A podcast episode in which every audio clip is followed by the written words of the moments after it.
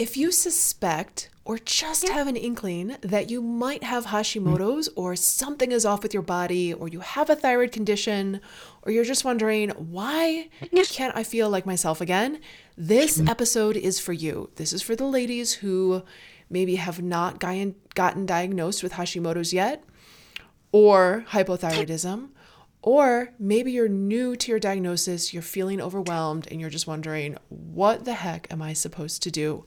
I'm going to share all the symptoms of Hashimoto's today. Keep it really simple because I know that overwhelm can get the best of us. My name is Dr. Emily Kiberd. I am a chiropractor and movement specialist. I work with women with Hashimoto's from a movement strength perspective. I too have Hashimoto's. It has been in remission since about 2017. And I help women all over the world get to the root cause of their Hashimoto symptoms and learn how to work out without the burnout. This is Thyroid Strong Podcast. Welcome. So, I'm going to just start to list and explain some of the symptoms. And if you have some of these symptoms, at the end, I'm going to share what to do. So if you're that woman who raises her hand with a hell yes, I have these symptoms, but you got your TSH run, your thyroid stimulating hormone, and you're told everything is normal. And you're wondering, well, everything doesn't feel normal. Is this supposed to be my new norm? Those were the exact feelings that I experienced when I met with my first four doctors with Hashimoto's. And it wasn't until I actually got diagnosed and felt like, oh, this is why I'm not feeling good. Now I can actually take a step in the right direction to create a proper plan and hand in hand with my doctor and start to get like stoke the fire of hope, right? Because if we don't have hope, we don't have anything. And if you've listened to past podcasts, you know if you get your energy back, you can do anything. So let's break down some of these symptoms. So, the most common symptom that I hear and that most practitioners hear is that weight gain. And it's not just like, oh, I gained a couple pounds, it's I gained 20 pounds in three months and nothing else changed. I'm still doing the same exercise, I'm still eating the same, nothing else has changed, and I suddenly just popped and gained a bunch of weight. Okay, so the first symptom is weight gain. The next one is fatigue. And it's not just, oh, I need a nap in the afternoon, which is not normal. You should not need a nap every afternoon. But this fatigue that is crushing, you wake up tired, you're tired all day, you're dragging, and then you go to bed you can't sleep. So, this really crushing fatigue, probably equivalent to first trimester fatigue when we're pregnant. It might be even worse. I've had women say that Hashimoto's fatigue is worse than first trimester pregnancy fatigue. The next one is trouble tolerating cold or always having the sensitivity to cold. So, when I was kind of at the depths of my Hashimoto's diagnosis, I always wore a scarf around my neck.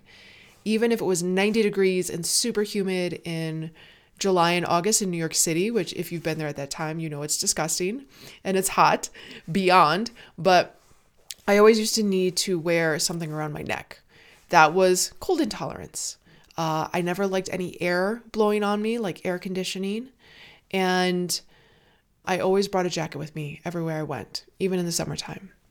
Joint pain and muscle aches are very common, especially if they have no clear mechanism of injury. Like you didn't step off the curb run, twist your ankle, you didn't, you know, carry heavy groceries on your shoulder for an hour walking home, just this unexplained joint pain and muscle aches that you can't really get to the bottom of. And it kind of moves around the body.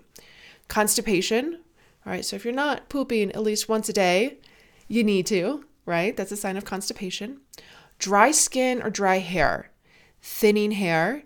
And these may sound very benign, but the Hashi version of this is your hair is falling out in clumps brittle nails, like nails that are cracking, they feel really brittle.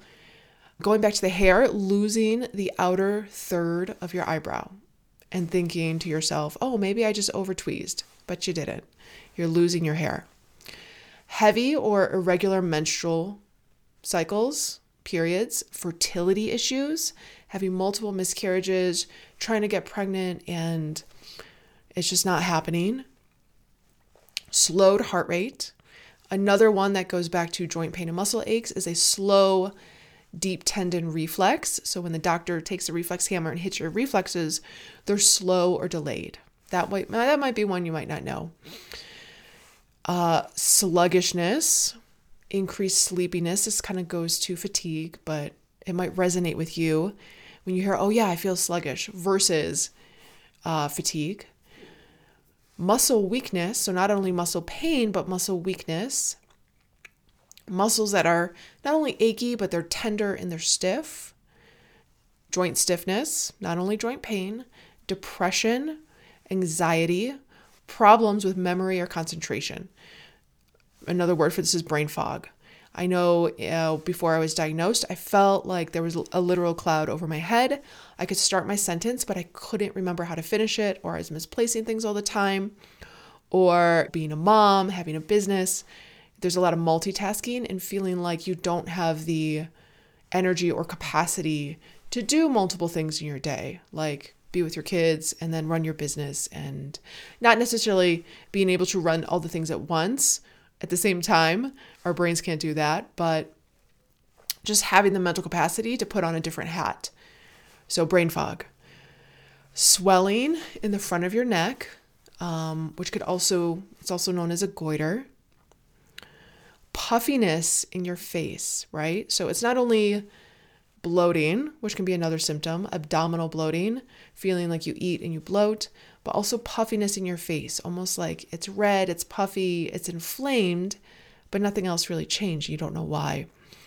The last one I want to share is enlargement of your tongue, almost like your tongue feels like it doesn't fit your mouth.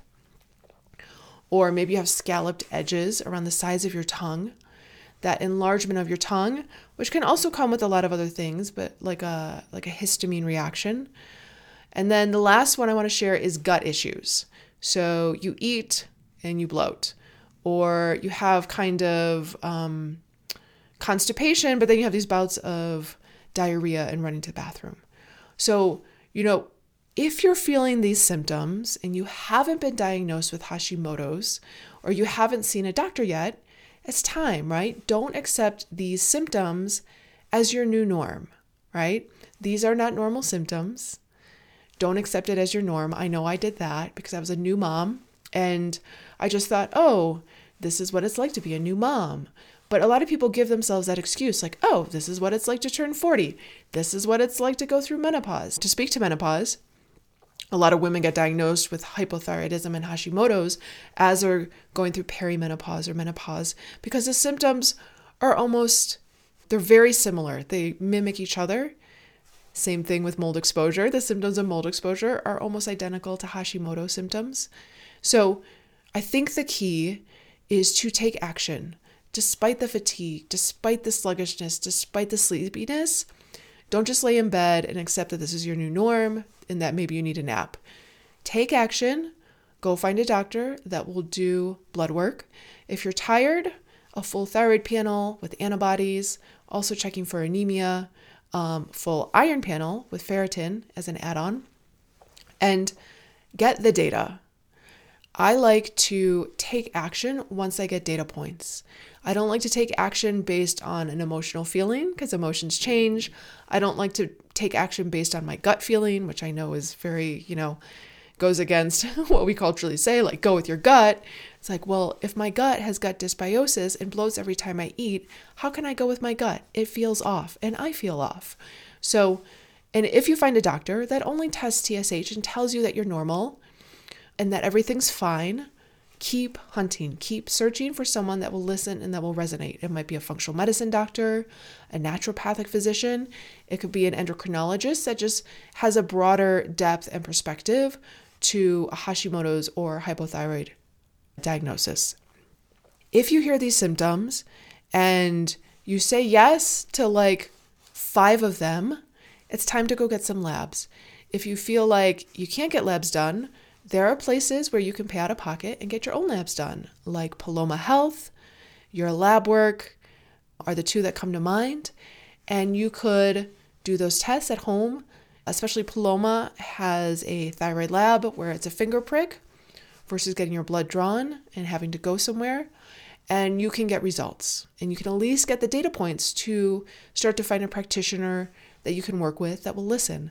I know in kind of the darkest depths of my Hashimoto's, feeling extremely fatigued, probably 40 pounds overweight, my TSH was, I think, around three, which is in conventional norm, but optimal, optimal TSH norm, the range that functional medicine doctors use, high end is 2.5. So I was outside optimal, I was inside conventional norm, and I felt like death. So find a practitioner that's going to work with you, that resonates, that feels like they listen, that's willing to hunt and be on this journey with you to pivot, to make recommendations, because we like to think that our healing with Hashimoto's is linear, but it really ebbs and flows.